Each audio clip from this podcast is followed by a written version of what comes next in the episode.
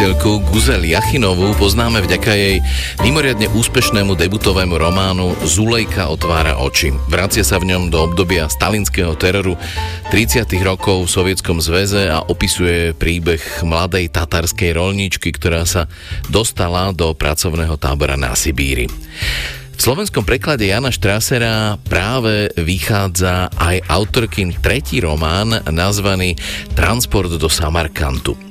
Autorka sa tu opäť vracia do temného obdobia sovietských dejín. Jej román sa odohráva počas hladomoru na Povolží po ruskej občianskej vojne v roku 1923, keď náčelník transportu dejev, veterán občianskej vojny a tvrdá bolševička komisárka Biela evakuujú v sanitárnom vlaku vyše 500 bezprízorných detí do Samarkandu. Ich cesta sa začína v Kazaní, tiahne sa cez povolské lesy, kazašskú step až k púšti Kizilkum k Turkmenským horám. Chýba im však všetko potrebné, zásoby, oblečenie, palivo pre parnú lokomotívu aj lieky. A všade číhajú nebezpečenstva, nepriatelia, utečenci banditi, čekisti, kozáci. Dejev, ktorý sám v sebe nosí tajomstvo, sa nebojí rizika ani nebezpečenstva a je odhodlaný zachrániť detské životy za každú cenu. V následujúcej ukážke si idú svojich pasažierov vyzdvihnúť. Ukážku z románu Guzel Jachinovej Transport do Samarkandu vám v preklade Jana Štrasera prečíta Kamil Mikulčík. Kamže, súdruhovia? E, e, hej! Ale Biela už širokým hlavným schodišťom stúpala na poschode, odkiaľ presvítalo slabé svetlo. Dejev vykročil za komisárkou, no podkol sa o niečo meké a takmer spadol. A opäť sa podkol. A opäť takmer spadol. Tma zvýskla a potom posmešne zapištela. Súdruhovia! V šere nebolo nič vidieť. Dejov zastal, rukami zašmátral pred sebou. Nahmatal zo pár oholených hlav. Súdruhovia! Ozval sa chichot z druhej strany. Kamže, súdruhovia? Do späť! Ozvalo sa z tretej strany. Budeme tam hneď! Budeme tam jesť! Placiek 206! A to už sa šero naplnilo hlasmi, smiešikmi, vzdychmi. Žeďte domov toho pána. Kým je otvorená brána, čo tu robí henta pani? Tá nám kričať nezabráni. Čušte! Zvrieskla vrátnička kde si pod schodišťom. Dejev nič nevidel. Cez záľahu malých chlapcov usadených na schodoch sa pohmate pustilo za bielou. Dlaňami sa dotýkal ostrihaných hlav, členkami čích si pliec a chrbtov. Najviac sa bál, že na niekoho šliapne, no detské telá boli rýchlejšie. Sami uhýbali na bok a uvoľňovali cestu, ako keď sa húv malých rybičiek rozprchne pri pohľade na blížiacu sa veľkú rybu.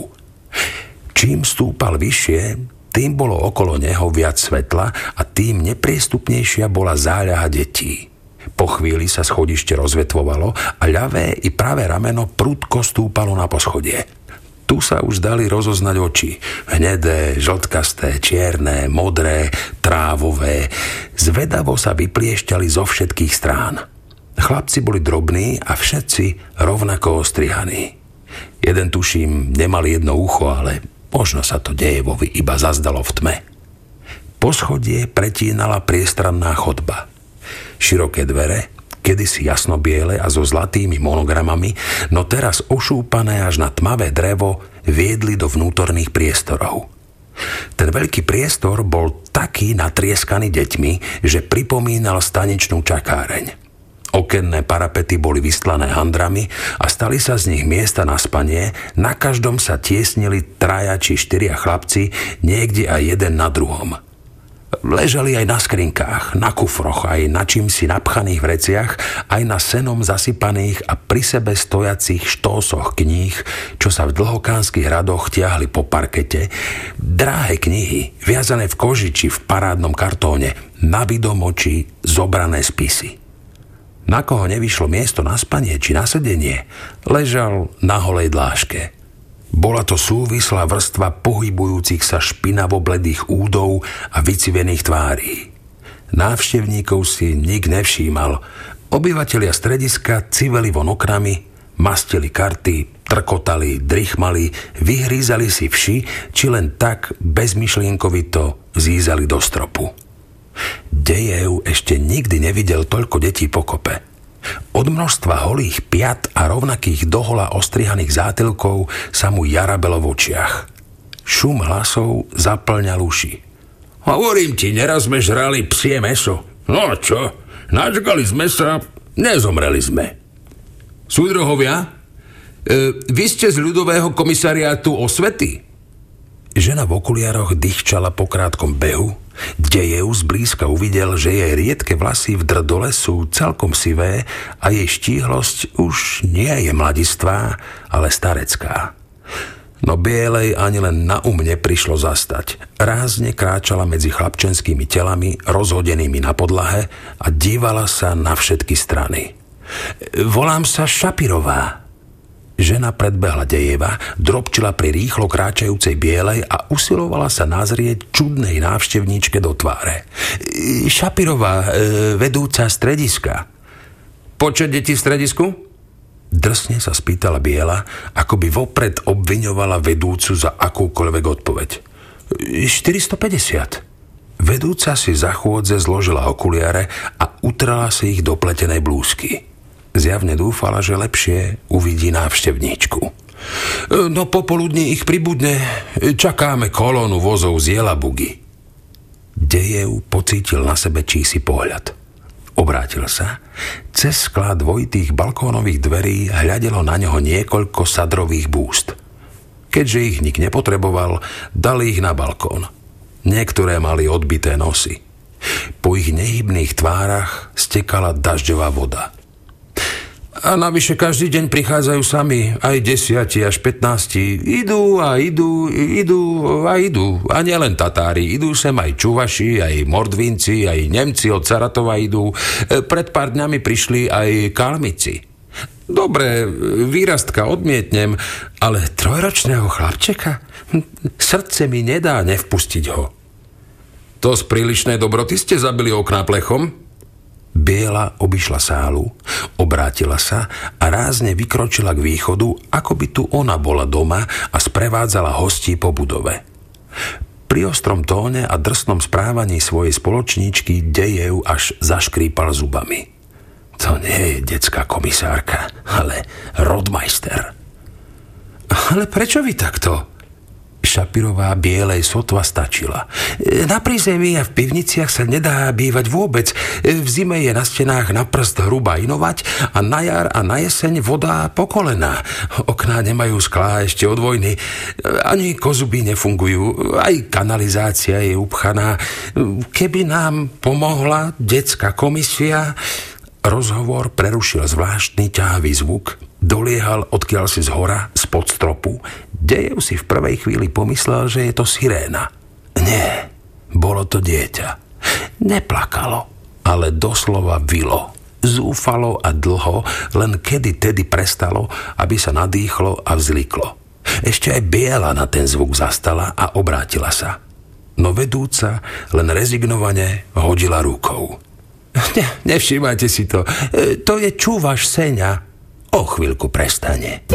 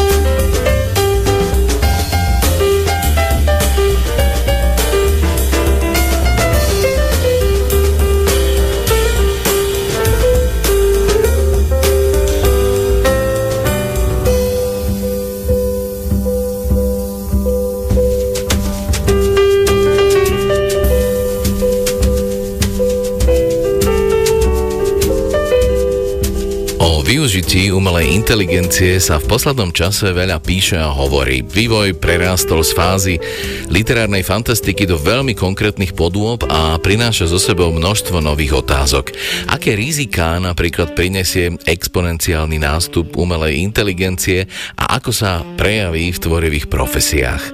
Dnes sa o tom porozprávame s niekým, kto už umelú inteligenciu vo svojej literárnej tvorbe pred rokmi využil. Mojím hostom je Zuzana Husárová, literárna vedkynia, poetka a pedagogička na Vysokej škole výtvarných umení, kde vyučuje digitálne médiá. Práve dnes má zhodou okolnosti vystúpenie na Európskom festivale poézie v Londýne spolu so Stevenom Fowlerom. Venuje sa experimentálnej a elektronickej literatúre a spolu s manželom Ľubomírom Panákom je autorkou Lizzy Genhardt, neurónovej siete, ktorá píše poéziu. Prvé pokusy so sieťou GPT-2 začali robiť ešte v roku 2016 a výsledkom bola básnická zbierka Výsledky vzniku z roku 2020. Povedzme si teda na úvod, kto je vlastne vaša Líza Genard.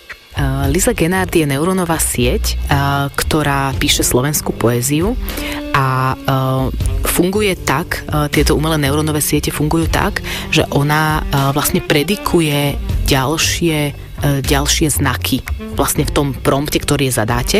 Ak jej nezadáte, tak vlastne um, sama si nejak niečo našumí a sama niečo vytvorí, ale založená na tom, že uh, na to, aby sa niečo naučila, alebo na, to, aby vedela tvoriť, tak potrebuje databázu diel, pomocou ktorých sa naučí, ako nejaké veci fungujú.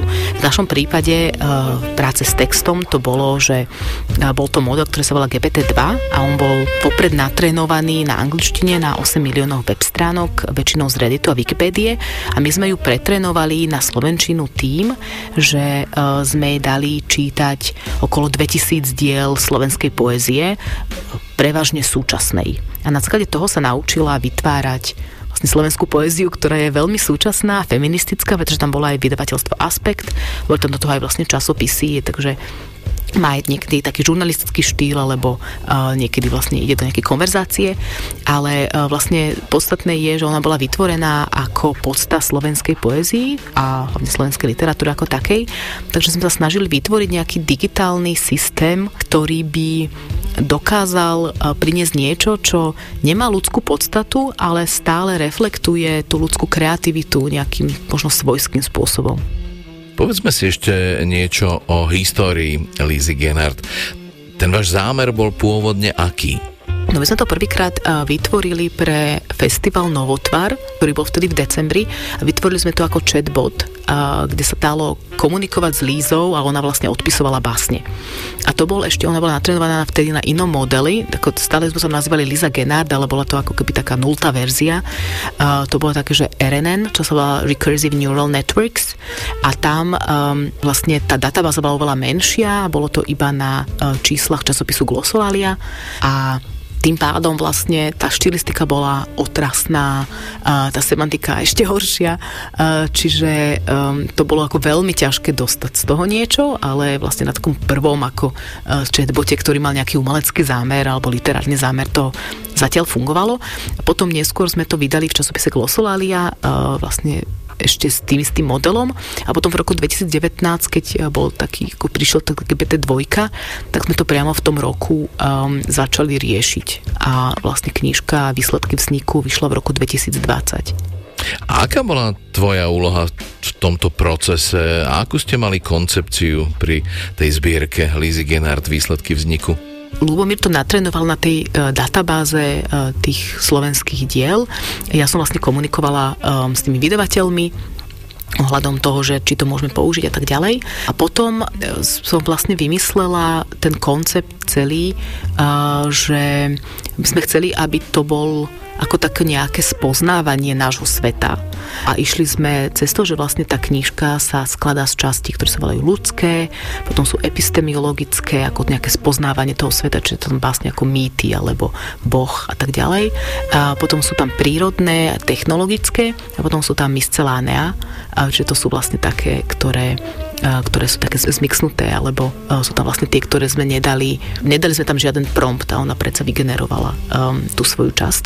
A išlo nám o to, aby to nebola len teda náhodné prompty, ale tie prompty vlastne fungovali v tom koncepte. Prompty sú uh, vlastne texty, na základe ktorých vygenerujete niečo. Buď sú to teda texty, na základe ktorých vygenerujete nejaký obrázok, teda ten popis, alebo to sú texty, na základe ktorých vlastne vygenerujete tú báseň. A ona, e, ten jazykový model tej neurónovej siete funguje tak, že on vlastne pokračuje v tom, čo ste zadali. Že to vlastne, preto každá tá báseň má nadpis, ale všetko, čo vlastne vygeneruje, začína tým nadpisom.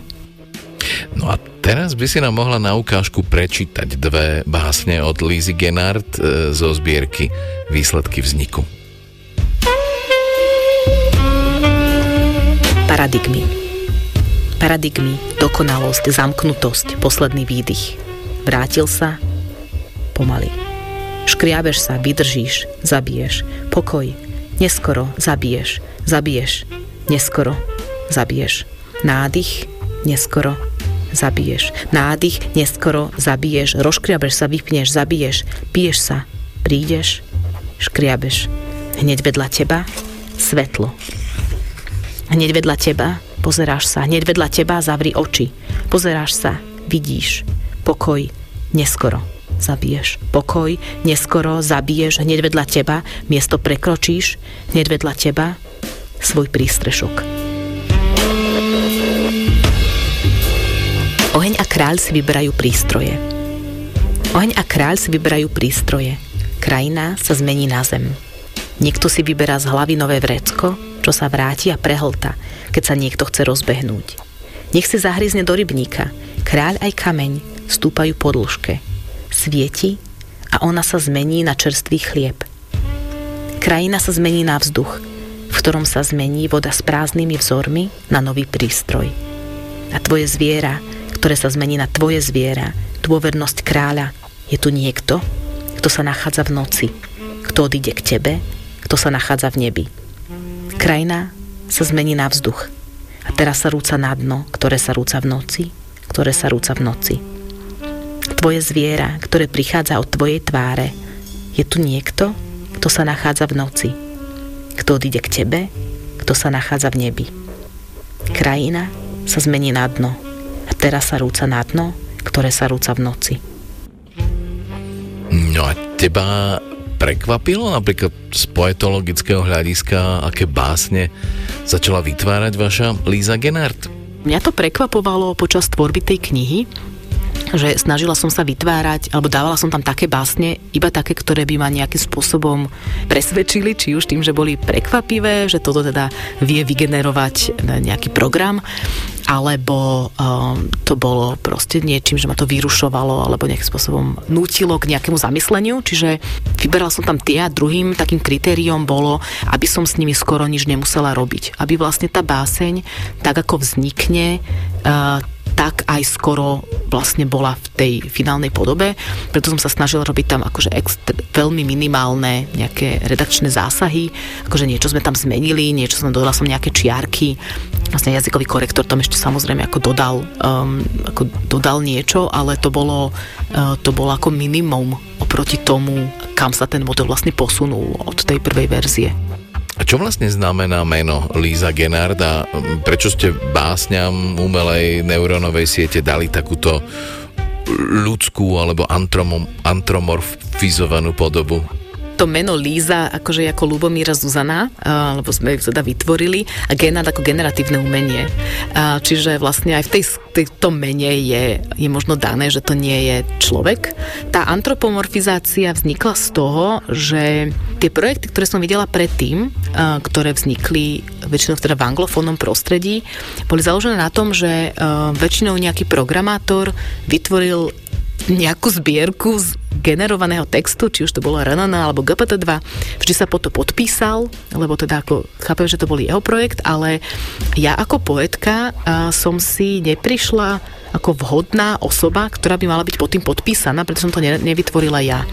A toto je možno, že ten taký ten zásadný rozdiel, ktorý tam možno um, možno máme, že mne to nepríde ako moja tvorba, chcela som sa aj voči nej ako vymedziť, že toto je nejaká iná bytosť, ktorá, ktorú sme teda my vykurátorovali a teda naučili sa na tých dátach, ale nie sme to my. Tak preto sme si vlastne vytvorili takúto inú identitu. Akože toto za tým stálo, že, že spraviť to proste akože ináč, nie pod našimi menami. A plánujete v projekte literárneho experimentovania s neuronovou sieťou ešte pokračovať?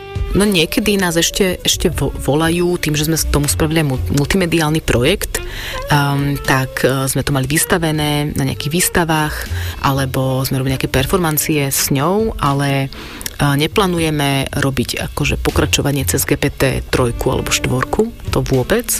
Um, a ten dôvod je, že sme to naozaj robili ako aj postoslovenskej poézie a ako, ako veľmi podstatný prístup, ktorý sme tam mali, bolo, že to boli tie dáta, eh, ktorým sme verili a chceli sme, aby my sme si vedeli natrenovať to na tej slovenskej poézii, aby to bolo vlastne akože pre nás a o nás, lebo ono je princípe nejakým priemerom vždy toho, čo si načíta.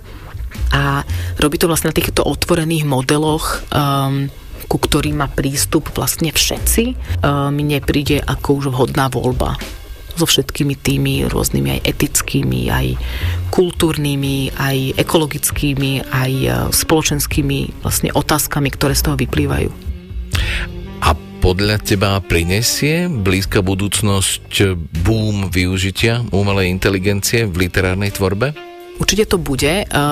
Ešte teraz ten boom nie je, pretože to je ešte krátka doba, ale akože boli, už aj ako cez GPT-3 sa robili, um, sa robili aj divadelné hry, uh, čiže akože bolo to používané, len to nebolo cez ten chat GPT. Bolo to vlastne ako GPT-3 a teraz je vlastne otázka, to je taká otázka asi do budúcnosti, hej, že čo sa s tým začne robiť. Určite máme tu nejaký tool, ktorý nejakí ľudia budú používať.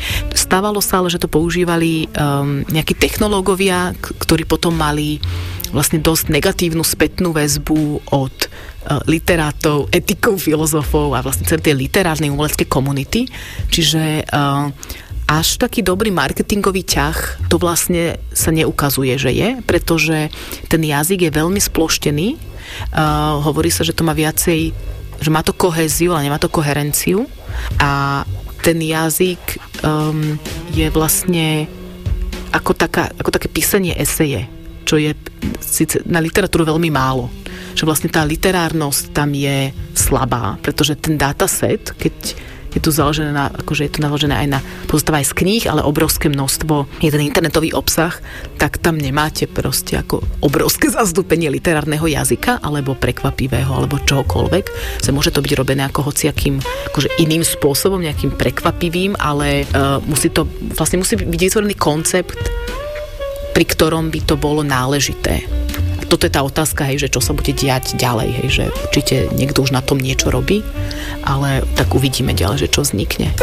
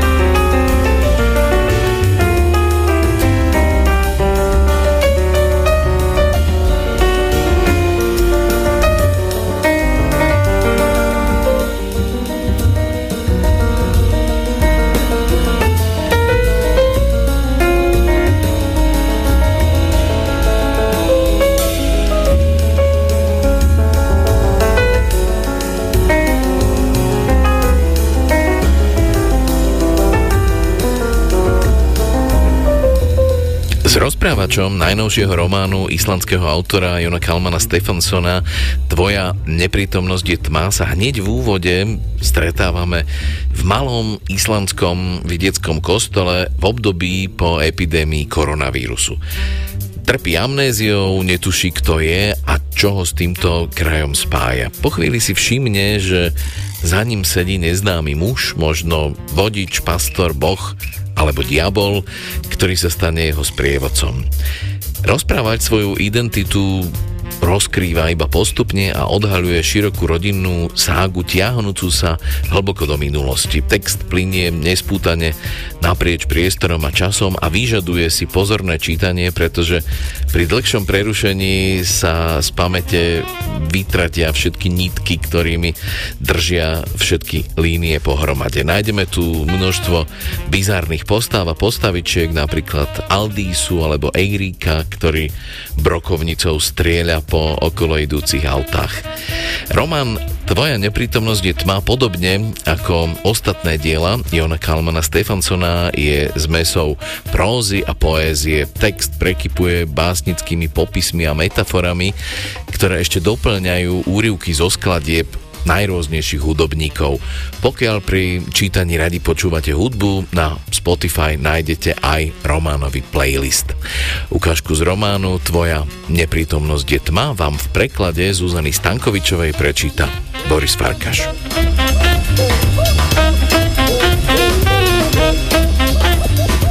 Možno sa mi len sníva, že sedím v prednej lavici chladného vidieckého kostola. Hlboké ticho občas pretne bľačanie oviec či vzdialené škriekanie rybárov dlhochvostých. Okná rámujú modré nebo, more pás zelenej lúky, lisú horu. Dúfam, že je to sen. Vôbec nič si totiž nepamätám. Nemám potuchy, kto som, ani ako som sa sem dostal. Neviem... V kostole však nie som sám. Obzrel som sa a všimol som si, že na kraji poslednej lavice sedí muž. Hneď vedľa obdratého stožiara položeného priečne cez lavíc. Štíhli, zhruba stredného veku, s ostrými črtami, ustupujúcimi vlasmi, výraznými vrázkami na čele, a opovržlivo na mňa hľadí. Možno som skrátka umrel. A tak toto celé prebieha. Všetko zhasne, celá tvoja osobnosť zanikne a potom sa znovu preberieš v malom kostolíku a o niekoľko laví za tebou sedí diabol. Prišiel si po tvoju dušu. Znovu som sa obzrel. Nie, nie, tento nebude satanáš čo si na mužovom správaní naznačuje, že to tu pozná. Celkom som sa otočil, zahľadel som sa mu priamo do očí, odkašľal som si. Prepáč, ale ty si tunajší kňaz? Muž na mňa mlčky dlho civie. Nepríjemne dlho. Kňaz? Zopakoval napokon. Mám byť kňaz len preto, že sedím v kostole? A ty si nebodaj biskup, keďže sedíš bližšie k oltáru? Bol by som vodič autobusu, keby som stál vedľa autobusu, lekár, ak by bol kostol nemocnicou, zločinec či bankár, keby sme sa stretli v banke? A ak by som aj bol tým všetkým, ako dlho človek zostáva tým, čím je? Nemá nás snáď život neustále meniť, teda ak žiješ poriadne, kedy človek prestane byť kňazom či zločincom a stane sa niekým iným? Ak existujú otázky, nemali by na ne existovať aj odpovede? Kedy sa človek volá ding-dong a kedy ťapko a čo je lepšie? Nezabúdaj však, že občas sú otázky život a odpovede smrť. A preto pozor, kam šliapeš, človek. Hlas nemal veľmi hlboký, no bol v ňom náznak temnoty a v tvári sa mu zračila akási sila. V ostrých črtách, brázdach na čele, modrých očiach. Takí ľudia môžu byť nebezpeční, preletelo mi mysľou.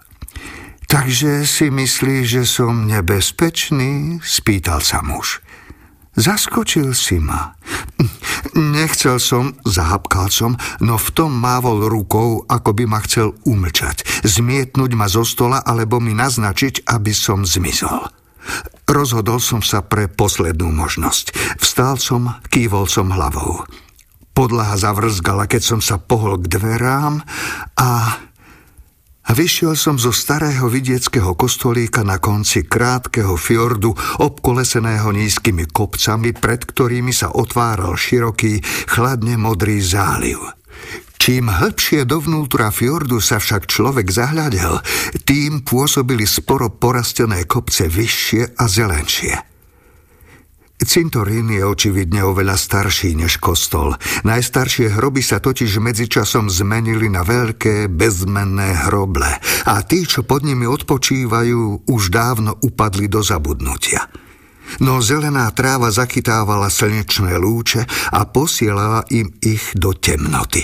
Možno sa vždy dá nájsť nejaká útecha. Novšie hroby sa nachádzajú na južnej strane kostola a o ten najnovší, čo som si počas prechádzky cintorínom všimol, sa kto si s láskou stará. Ženino meno síce prekrývajú vtáče výkaly, ale nápis pod ním Tvoja pamiatka je svetlo, neprítomnosť tma naznačuje, že ju milovali. S jej susedom Pálom Skúlasonom z farmy Ody to bolo nejasnejšie. Jeho náhrobok, veľký ťažký kameň z pobrežia, totiž nesie iba citát dánskeho filozofa Sorena Kierkegaarda. Keby väčšné zabudnutie vždy lačne číhalo na korisť a neexistovala nejaká moc dostatočne silná, aby mu ju vytrhla, aký prázdny a bezútešný by musel byť život – Tvoja neprítomnosť je tma. Večné zabudnutie lačne číha na tvoju pamiatku. Kde teda nájdeme útechu?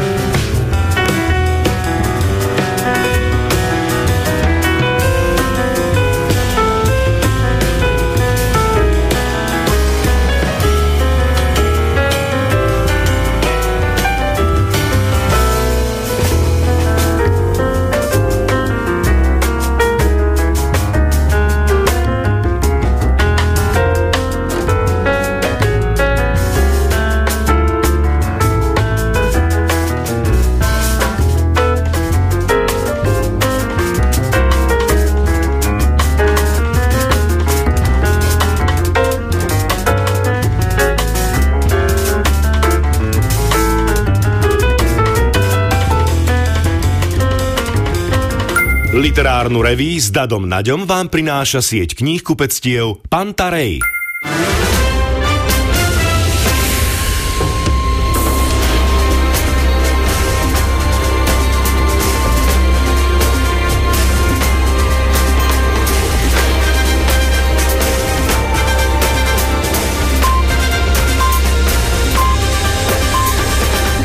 Bolo 23 hodín.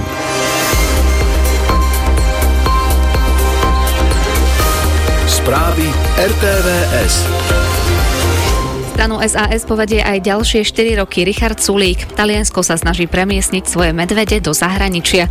Zajtra bude malá oblačnosť, neskôr od západu viac oblakov a teplota 18 až 23 stupňov. Pozdravuje vás Barbara Čierna.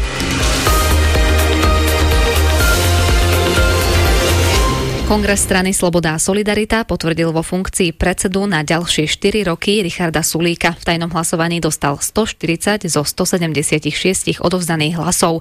Je zároveň aj lídrom kandidátky na predčasné voľby. Povedal, že povedie stranu do volieb i s jasnou ambíciou voľby vyhrať. Ak dáme v septembri parlament po piatýkrát za sebou, budeme extrémne úspešnou stranou. Toto sa podarilo iba jednej ďalšej strane v histórii Slovenska, strane Smer. Dvojkou na kandidátke je podpredseda Branislav Gröling, trojkou Jana Bito Cigániková. Z tohoto sa teším. Na druhej strane nie je to pre mňa úplne nejaká rozhodujúca vec, že kde budem na kandidátke. Dôležité pre mňa je, aby naozaj Slovensko riadili odborníci a ľudia, ktorí zlepšia život na Slovensku a to Saska je, čiže som rada, že som v tomto týme. Na kongrese mala SAS hovoriť aj o prípadnej spolupráci s hlasom SD. Nakoniec tento bod z programu vypustili. Európska únia sa chystá regulovať využitie umelej inteligencie tak, aby nedochádzalo k diskriminácii ľudí alebo porušovaniu občianských slobôd. Podľa českého europoslanca Marcela Kolaju je pripravovaná regulácia zatiaľ prvou svojho druhu na svete. Chystané nariadenie by sa malo zamerať napríklad na technológie rozpoznávania tvári na verejnosti. Väčšina oblastí využitia umelej inteligencie je podľa europoslanca z pohľadu EÚ bez problémov. Existujú však prípady, ktoré považuje za rizikové. Ako príkladu viedol technológie rozpoznávania tvári využívané orgánmi činnými v trestnom konaní alebo e-proctoring teda nástroj, pomocou ktorého môžu školy kontrolovať, či študenti podvádzajú pri skladaní skúšok na diálku. Anna Šípošová, RTVS. Pri požiari v reštaurácii v Madride prišli o život dvaja ľudia a 12 ďalších utrpelo zranenia. Podľa svetkov požiar vznikol pri flambovaní pice priamo na stole, keď sa zapálil strop s umelými dekoráciami. Presné príčiny policia vyšetruje. Taliansko uvažuje nad premiestnením medveďov do zahraničia, keďže po nedávnom smrtiacom útoku medvedice na bežca sa snaží znížiť počet týchto šeliem v severnej časti krajiny. Medvedicu chytili živú a teraz ju držia v dobre uzatvorenej ohrade. Súdne pojednávanie, na ktorom sa má rozhodnúť o jej osude, je naplánované na 11. mája. Tradičný žabý trh vo Francúzsku kritizujú aktivisti za to, že oslabuje biodiverzitu. Na každoročnom víkendovom stretnutí v severnom regióne Lotrinsko skonzumujú návštevníci niekoľko tón žabých stehienok, väčšinou dovezených z Ázie, kde podľa aktivistov žiab výrazne ubúda. Žaby, ktoré žijú v divej prírode, sú u nás pritom chránené. Združenie Bratstvo chutí žabie stehienka argumentuje, že podujatie pritiahne do Francúzska každoročne tisíce návštevníkov a že tento trh má už takmer 50 rokov.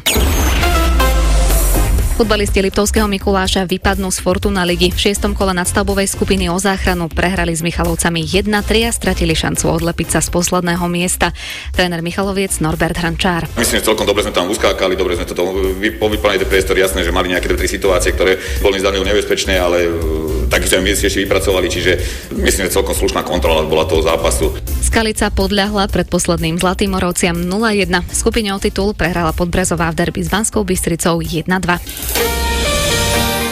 Zajtra bude malá miestami prechodne zväčšená oblačnosť a na západe popoludní ďalšie pribúdanie oblačnosti. Nočná teplota 10 až 5, v údoliach 4 až mínus 1 stupeň, cez deň 18 až 23 stupňov a južný vietor do 30 km za hodinu.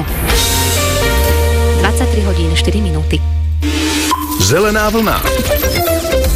Prekážka na D1 a uzavreté tunely v hlavnom meste na Kisúciach a pri Prešove. Pridávame aktuality z dopravy. Na D1 pri Novom meste nad Váhom smerom na Trenčín budete obchádzať odstavené auto.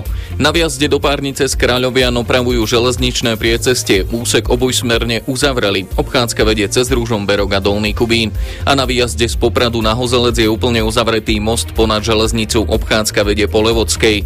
V Bratislave je úplne uzavretý tunel Sitina na D2 pre jarnú údržbu údržbu. Obchádzka vedie cez Patrónku alebo Karlovú ves. Úplne uzavretý je aj tunel Horelica, obídete to cez Šťacu a pri jarnú údržbu je obojsmerne uzavretý aj tunel Prešov na D1. Obchádzka vedie cez mesto. Radari ste videli na výjazde z Bratislavy na Ivanku pri Dunaji, v Rokitove smerom z Bardejova a v Košiciach Barci smerom do centra mesta. Dopravné správy tvoríte hlavne vy. Stačí, ak zavoláte na dispečing zelenej vlny. Samo kráľ, bezpečne a plínulo. Zelená vlna 0800 900 800. Literárnu reví s Dadom Naďom vám prináša sieť kníh kupectiev Pantarej. Vítajte pri počúvaní druhej hodiny literárnej revy Rádia Slovensko, ktorej vás okrem amerického jazzového klaviristu Breda Meldawa ešte čaká 5 ukážok z knižných noviniek, mailová súťaž na záver a niekoľko typov na čítanie. Dnes vám o knihe, ktorá ich zaujala, porozprávajú vydavateľka a prekladateľka Aňa Ostrihoňová, poetka a literárna vedkynia Zuzana Husárova a prozaik František Kozbon. Bola to kniha americkej spisovateľky Sigrid Nunes, ktorá dostala National Book Award pred dvomi rokmi s názvom Priateľ. Príbeh spisovateľky, ktorá po svojom priateľovi a mentorovi, ktorý spáchal samovraždu, zdedí nemeckú dogu. A tým sa začína aj príbeh o priateľstve medzi ňou a zosnulým priateľom a medzi ňou a týmto veľkým psom, ktorý je smutný a žiali za svojim pánom. A je to príbeh o písaní príbehov, o traume, o tom, ako sa vypísať z príbehov a či sa vôbec vypísať z príbehov dá, čo je to spisovateľský úspech, kedy sa dostaví, kedy sa nedostaví a čo je to literárny zážitok a ako ho prežívame. Nádherná, krátka kniha, odporúčam všetkým. Povedala by som, že svet sa nestal od uh, umelej neinteligencie, za projekt, za ktorým stojí Samuel Sabo, tak ten je tiež vytvorený neurónovými sieťami. Čiže keď sa niekto chce zabaviť, naozaj zabaviť aj na jazyku, ktorý je celý polámaný, nefunkčný a častokrát taký vykľúvaný, tak toto je dobrý typ.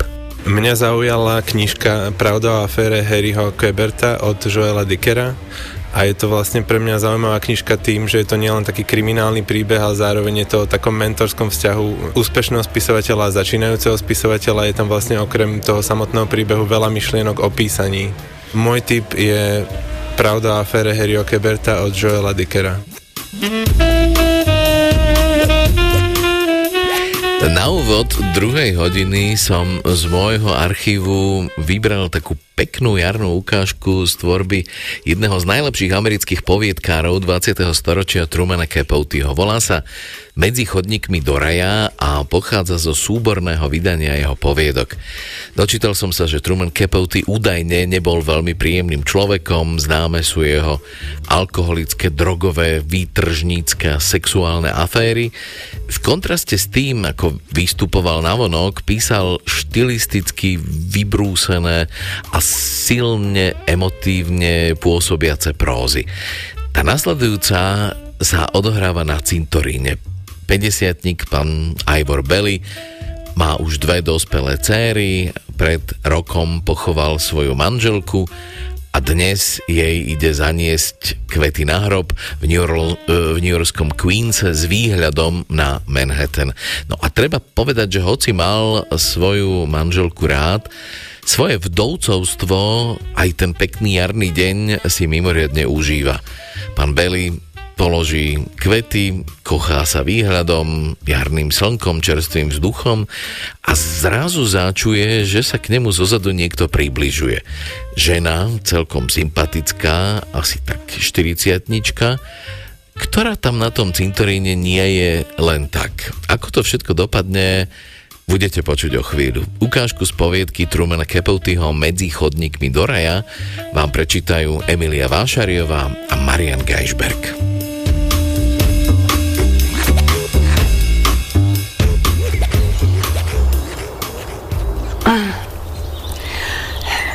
Vaša, vaša príbuzná?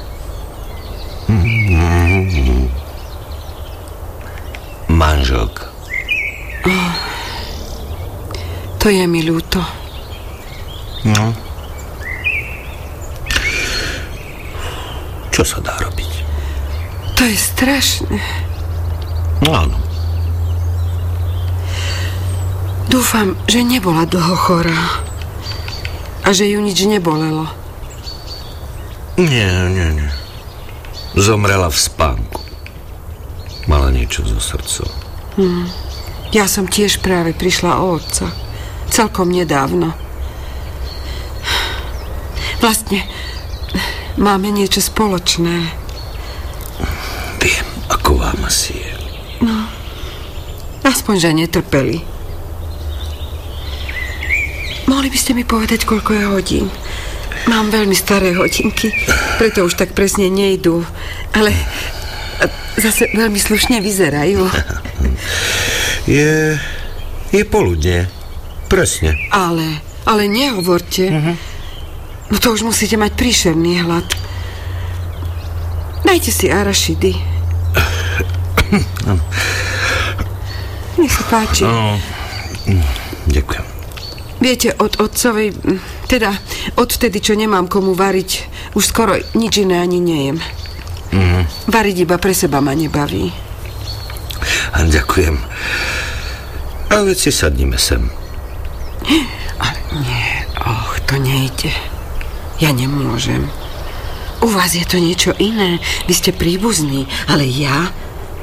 Páčilo by sa vašej manželke, keby na... Mm, na mieste jej posledného odpočinku sedel niekto cudzí? Ja, sadnite si, prosím.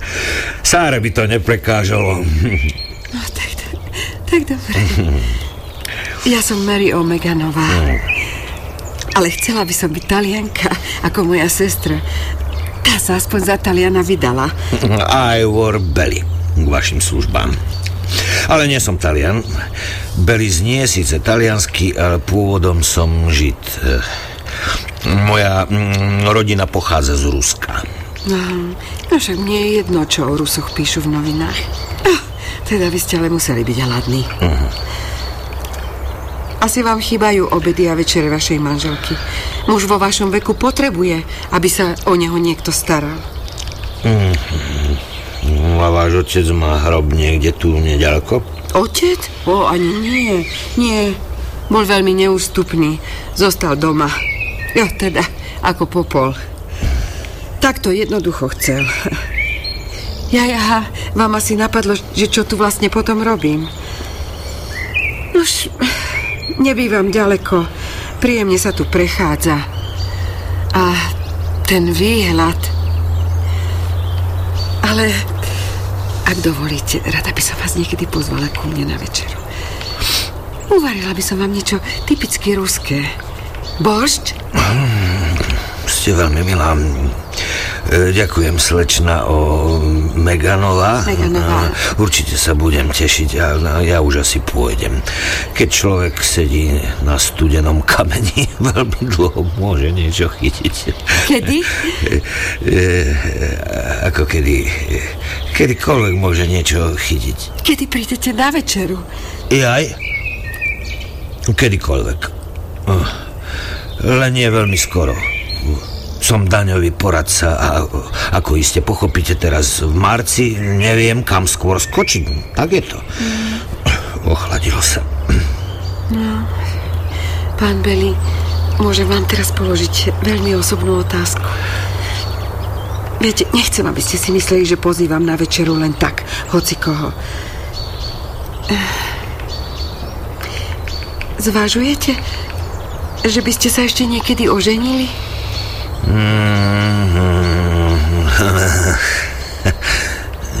Pre pána Jana. V mojom veku. Nechcem už ani psa. Vystačím si s televíziou a s pivom. A raz do týždňa s partičkou po kruhu. Ja som bol už ženatý. 27 rokov, prosím. To je na jeden život viac ako dosť. Ale som si istý, že vy by ste z muža urobili šťastlivca. Myslíte? Oh, nerobíte si zo mňa srandu. Mm, nie. Viete, ja som naozaj hľadala. Lenivosť nemám v povahe. Ako si žena, ako ja môže nájsť manžela? No, ako? Keď nie je nejako zvlášť pekná a nechodí tancovať, keď je iba obyčajná, ako my dvaja. No, no, viete, mne sa zdá, že máme toho veľa spoločného. Áno, ale... Vy nie ste obyčajná žena. Nie, ja, ja už budem musieť ísť. Som obyčajná. Nie. Ako stará Annie Ostinová, tá tvrdila, že si najľahšie nájdem manžela slušného, príjemného muža v rubrike smutočných oznámení. No, e, a čo poviete? No, no niekedy na budúce s niekým aktívnejším. Zoznámila som sa tu už s niekoľkými fantastickými ľuďmi, ale viete, vždy to skončí dostratená. Tak ako my dvaja... Veľa šťastia, slečná Omeganová. A ďakujem za arašídy, ďakujem.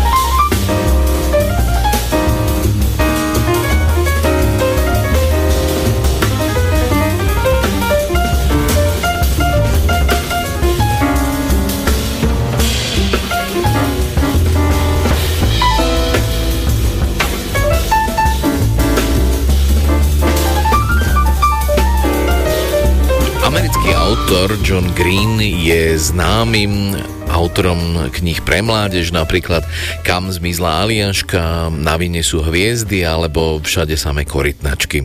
V jeho najnovšej zbierke esejí nazvanej Recenzia našej doby ponúka pohľad na súčasnosť a ľudské aktivity, ktoré formujú a menia svet okolo nás. Pomocou 5-hviezdičkovej stupnice hodnotí predmety, ale aj udalosti, ktoré nás ako ľudstvo obklopujú a s ktorými pravidelne prichádzame do kontaktu. Eseje, založené zväčša na autorových osobných skúsenostiach a spomienkach, sú prepojené s konkrétnymi vedeckými informáciami a faktami. Rozmanité témy sú adaptáciou a rozšírením Greenovho uznávaného podcastu The Anthropocene Reviewed.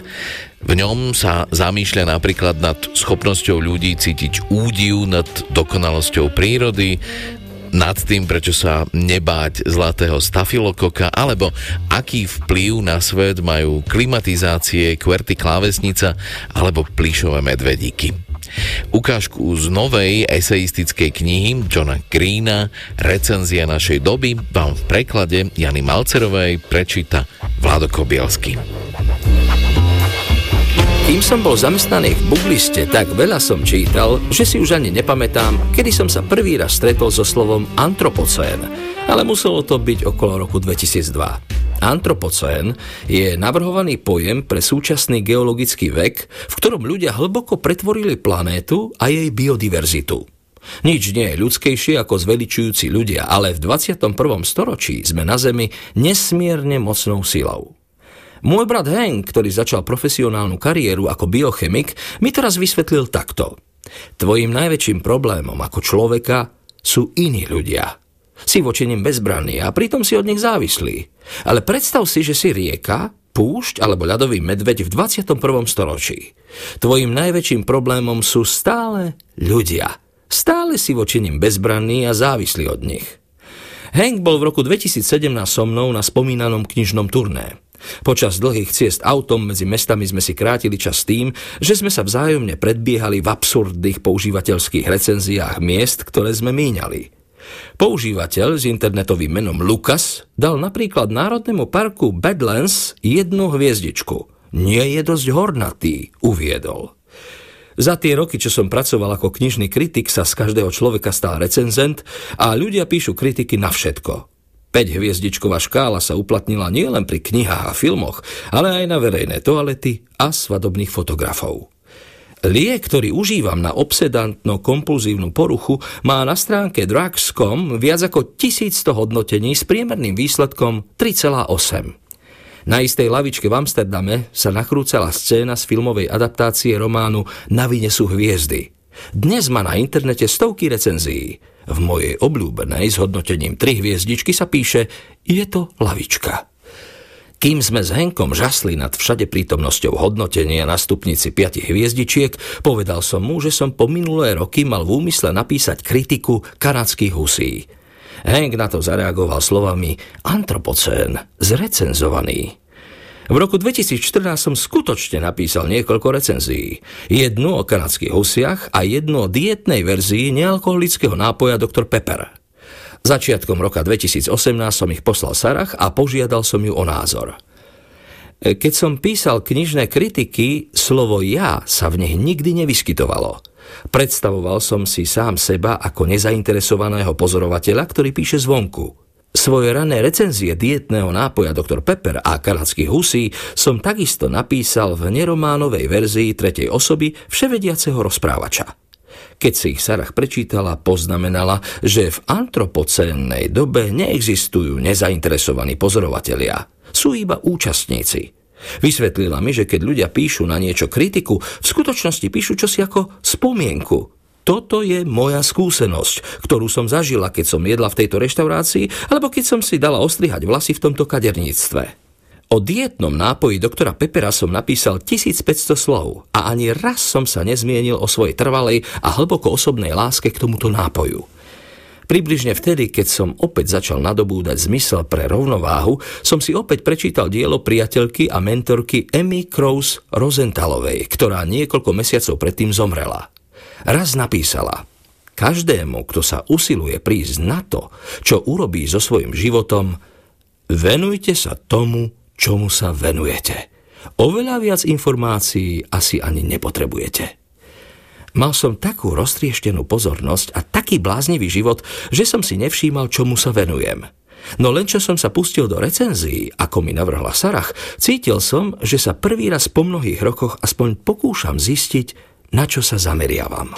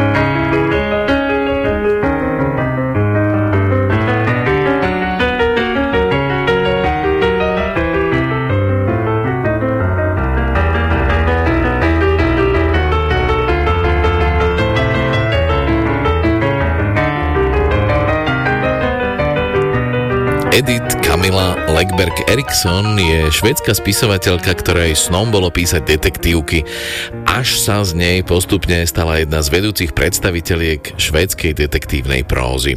Samostatné miesto v jej tvorbe má detektívna série, ktorú vytvorila so známym švédskym mentalistom a autorom knihy Umenie čítať myšlienky Henrikom Fexeusom. Prvý diel série s kriminalistkou Minou Dabiriovou a mentalistom Vincentom Valderom má názov Debna no a momentálne vychádza druhý diel tejto série pod názvom Kult. Tento raz zo štokholmskej škôlky zmizne 5-ročný Osian. Polícia krátko na to odhalí súvislosť so staršími únosmi detí, ktoré sa žiaľ skončili tragicky. Prípadu sa ujíma Mina Dabiriová a jej kolegovia. Všetko nasvedčuje tomu, že treba očakávať ďalšie únosy a tak sa Mina po prvý raz po dramatických udalostiach spred dvoch rokov opäť kontaktuje s mentalistom Vincentom Valderom. Ukážku z románu Kult od Kamily Legberg a Henrika Fexeusa vám v preklade Márie Bratovej prečíta Boris Farkaš.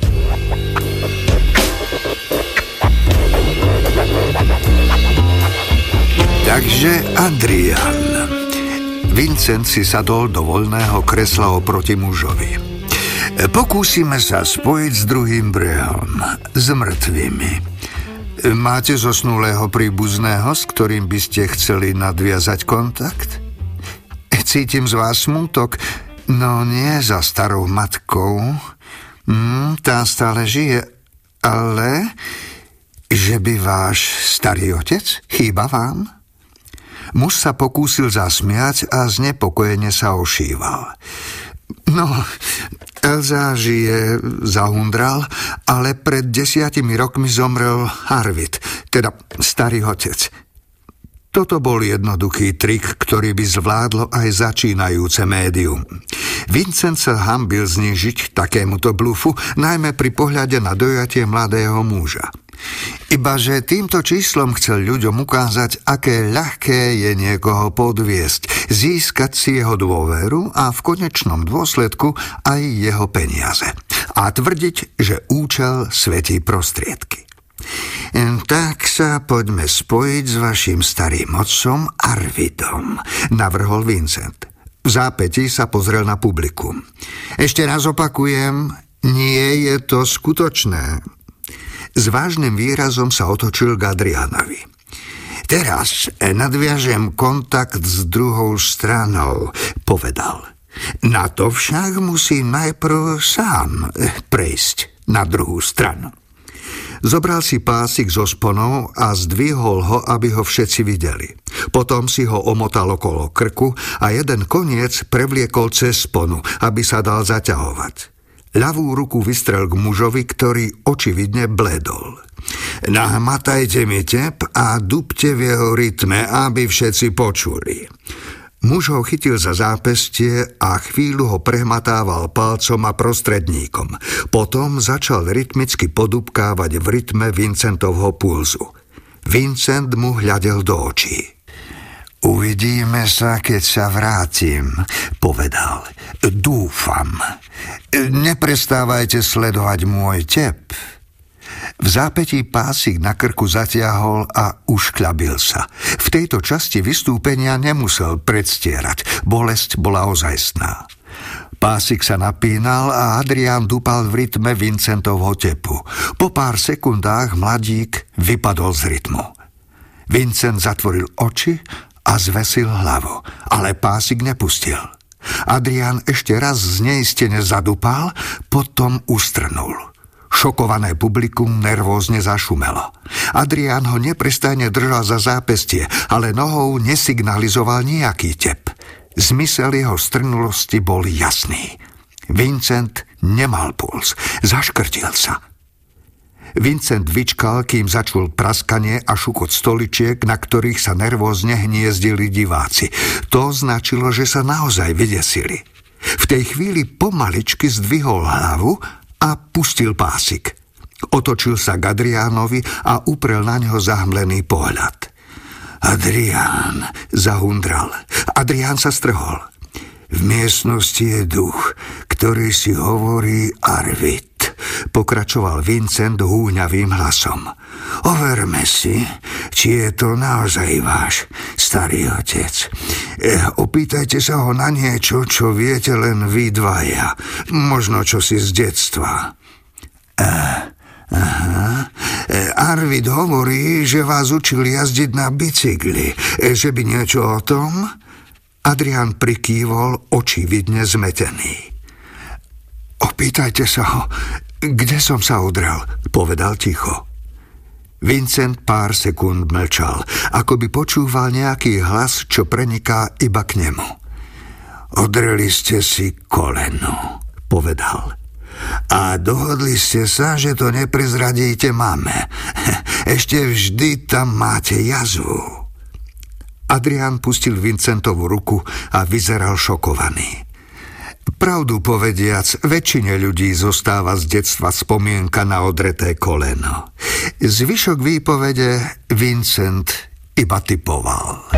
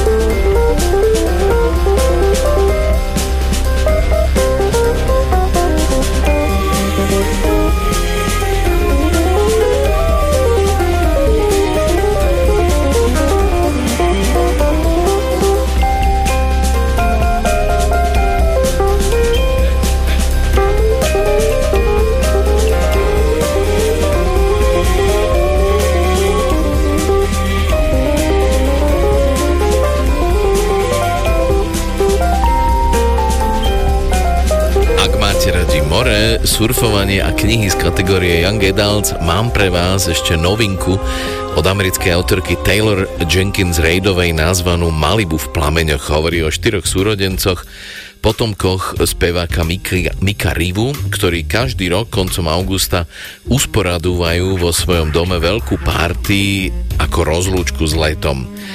Tento rok sa na ňu príliš neteší Nina, surfistka a modelka, ktorú práve opustil manžel. Okolo polnoci začne party naberať na obrátkach, až kým v sídle Rivovcov nevypukne požiar. Ukážku z románu o rôznych rodinných kostlivcoch v skrini Malibu v plameňoch vám v preklade Denisy Jahičovej prečíta Zuzana Jurigová Kapraliková. Nina surfovala, ale mala problém nájsť tú dlhú, pomalú, pravotočivú vlnu, ktorú hľadala.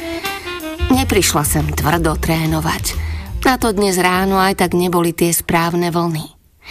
Chcela si iba s gráciou zajazdiť na dlhej doske, dotancovať dopredu k špičke a udržať rovnováhu, kým ju z nej vlna nezrazí do vody.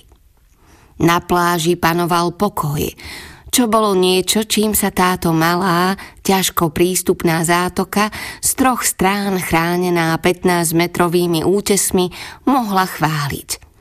V podstate išlo síce o verejnú pláž, ale dostať sa sem mohli iba ľudia so súkromným prístupom po schodoch, alebo tí, ktorí boli ochotní zájsť sem pešo po rozoklanom pobreží a riskovať, že im cestu naspäť odreže príliv.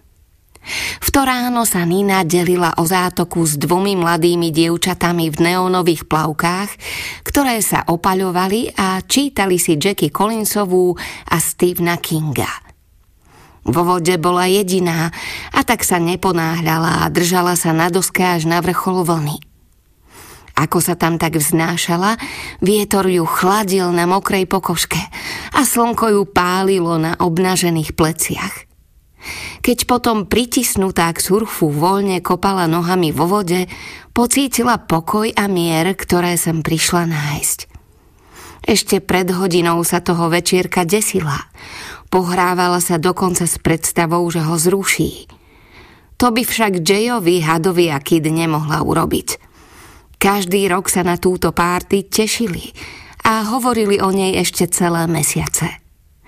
Táto tradícia sa začala pred mnohými rokmi ako stretnutie okolo súda piva.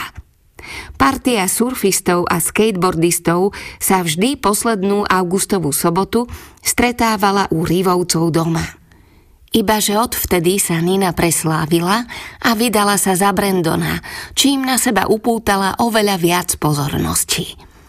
Každým ďalším rokom sa zdalo, že rok priťahuje čoraz viac celebrít, hercov, hviezdičiek, modeliek, režisérov. Chodilo tam dokonca aj niekoľko známych športovcov, olimpionikov. Nejakým spôsobom sa z kamarádskej párty stala udalosť, na ktorej nesmiete chýbať, aj keby len preto, aby ste mohli rozprávať, pričom ste boli. Historky o tom, čo všetko sa odohralo na večierku u Rivovcov, nemali konca a Nina si niekedy ani nebola istá, či sú všetky pravdivé. Nikdy totiž nezachytila všetko, čo sa udialo v jej vlastnom dome, ani sa nevidela s každým, kto sa tam ukázal, lebo sa hlavne starala, aby si to jej bratia a sestra pekne užili. A to sa vždy podarilo – Minulý rok si Jay s Hadom zahúlili so všetkými členmi skupiny Breeze. Kit strávila celú noc tým, že sa u v spálni rozprávala s Violet Nortovou. Týždeň predtým, ako sa Violetin album vyšplhal na vrchol rebríčka. Odvtedy dostávali Jay s Hadom lístky na koncerty Breeze kedykoľvek chceli. A Kit celé týždne neustále mlela, aká je Violet úžasná. Nina vedela, že tú párty nemôže len tak zrušiť. Rívovci, štvorica súrodencov bez rodičov, neboli ako väčšina rodín, ale mali svoje tradície. A okrem toho sa nedal zrušiť večierok, na ktorý sa nikdy neposielali pozvánky. Ľudia prídu, či už o nich bude stáť alebo nie. Sledovala, ako sa za ňou rozbíja prvá zo série vln – Stáčali sa pomaly, stále rovnakou rýchlosťou, nádherne vpravo, presne ako Nina dúfala. Keď potom prichádzala ďalšia, pádlovala s ňou, zachytila pod sebou prúd a vyskočila na dosku. Pohybovala sa s vodou a myslela iba na to, ako balansovať, ako zrýchľovať a spomaľovať v dokonalom pomere. Nemyslela na budúcnosť ani na minulosť, iba na prítomnosť. Ako môžem stáť? Ako sa dokážem udržať? Ako to vyrovnám? Lepšie, dlhšie, s väčšou ľahkosťou. Vlna naberala rýchlosť a Nina sa prikrčila o čosi nižšie. V zápätí vlna spomalila a ona sa na doske párkrát zhupla v kolenách – Našla ťažisko, zľahka dotancovala až k špičke dosky. Pohybovala sa s jemnosťou, ktorá ju nejako nespomaľovala. Vznášala sa tam vpredu na doske s rukami od tela, aby udržala rovnováhu. Práve pôvab tohto pohybu a krásny pocit z neho ju vždy zachránili aj v tých najhorších časoch.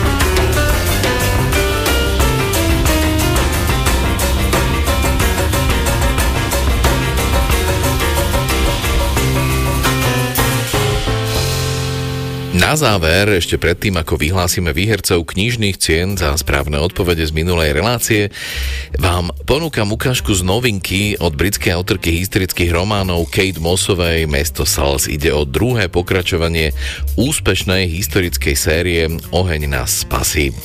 Ukážku z knihy vám v preklade Tamary Chovanovej prečíta Judita Hansman. Hoci je unavená, stráži pri okne. Zobne si kúsok chleba, odpije si z lahodného kapského vína, zvyšok vyleje cez okno. Nemôže si otupiť zmysly. Sadne si na konci postele a čaká. Kostolný zvon v osameločnejúcej bielej veži odbije celú hodinu. 9 hodín. 10 hodín. Už sadla tma, Hory sa stratili v tieňoch. Na Victoria Street aj na menších uličkách rad radom zhasínajú sviece. Frankshög je mestečko, ktoré chodí spať zavčasu a vstáva pri východe slnka. Až po jedenástej, keď potláča spánok a znova jej pulzuje v hlave, začuje akýsi zvuk. Vyskočí na nohy. Za dverami sa na drevenej podlahe ozývajú tiché kroky. Pomalé kroky, ako by sa niekto usiloval, aby ho nebolo počuť. Mala celé hodiny na to, aby sa rozhodla, čo urobí, ale teraz ju ovládne inštinkt. Postaví sa za dvere, v ruke drží prázdny krčach od vína. Počúva šramot kľúča v zámke, cvaknutie, Dvere sa pomaly otvoria dnu. V tme poriadne nevidí, ale zazrie záblesk čiernych vlasov. Cíti vôňu jeho koženého kabáca a len čo je na dosah, hodí mu kameninový krčach do hlavy. Ibaže to odhadla zle. Zamierila vysoko. Muž sa zatackal, no nespadol. Žena sa vrhla k otvoreným dverám, chcela sa prešmiknúť popri ňom, no bol rýchlejší. Chytil jej zápestie, vtlačil ju naspäť do izby, ruku jej položil na ústa. Buďte ticho, pochabá ženská. Oboch nás zabijú a vy budete na vine. Žena znehybne. Ten hlas je iný. Vo svetle mesiaca prenikajúcom cez okno mu vidí chrbát ruky. Nie je tam ani stopy po škrabanci, po jej noži. Tento muž jej očividne dôveruje. Pustil ju a ustúpil o krok. Monsieur, odpustite, povie žena. Myslela som, že je to on. Nič sa nestalo, odvetí takisto po francúzsky. V striebristom tieni mu vidí do tváre. Je vyšší ako jej útočník na cintoríne. Čierne vlasy má kratšie, hoci aj on v nich má rovnaký biely prameň. Vyzeráte ako on. Áno. Čaká, či muž povie viac, ale už nič nedodá. Prečo som tu? spýta sa žena. Muž zdvihne ruku. Musíme ísť. Nemáme veľa času.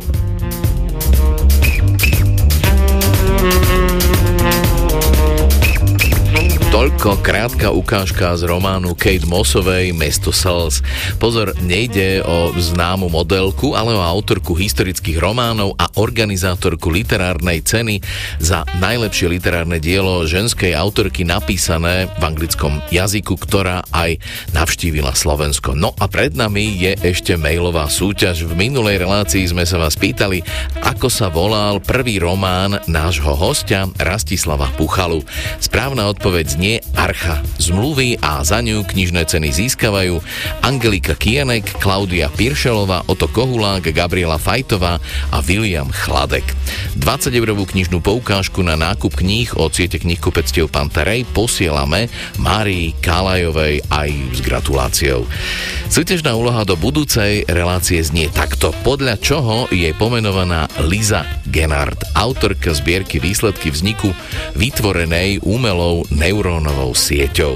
Svoje odpovede nám môžete posielať čím skôr na adresu literárna rozhlas.sk a hráte opäť o knižné ceny a 20 eurovú poukážku na nákup kníh od siete knihkupectiev Pantarej. Zajtra je mimochodom zvláštny deň, 23. apríl, kedy sa v roku 1564 narodil a v roku 1616 zomrel William Shakespeare. A pripomenieme si aj 5. výročie úmrtia spisovateľa a režiséra Petra Krištúvka. Peknú dobrú noc a druhú polovicu víkendu vám prajú Michal Vojsovič a Dadonať.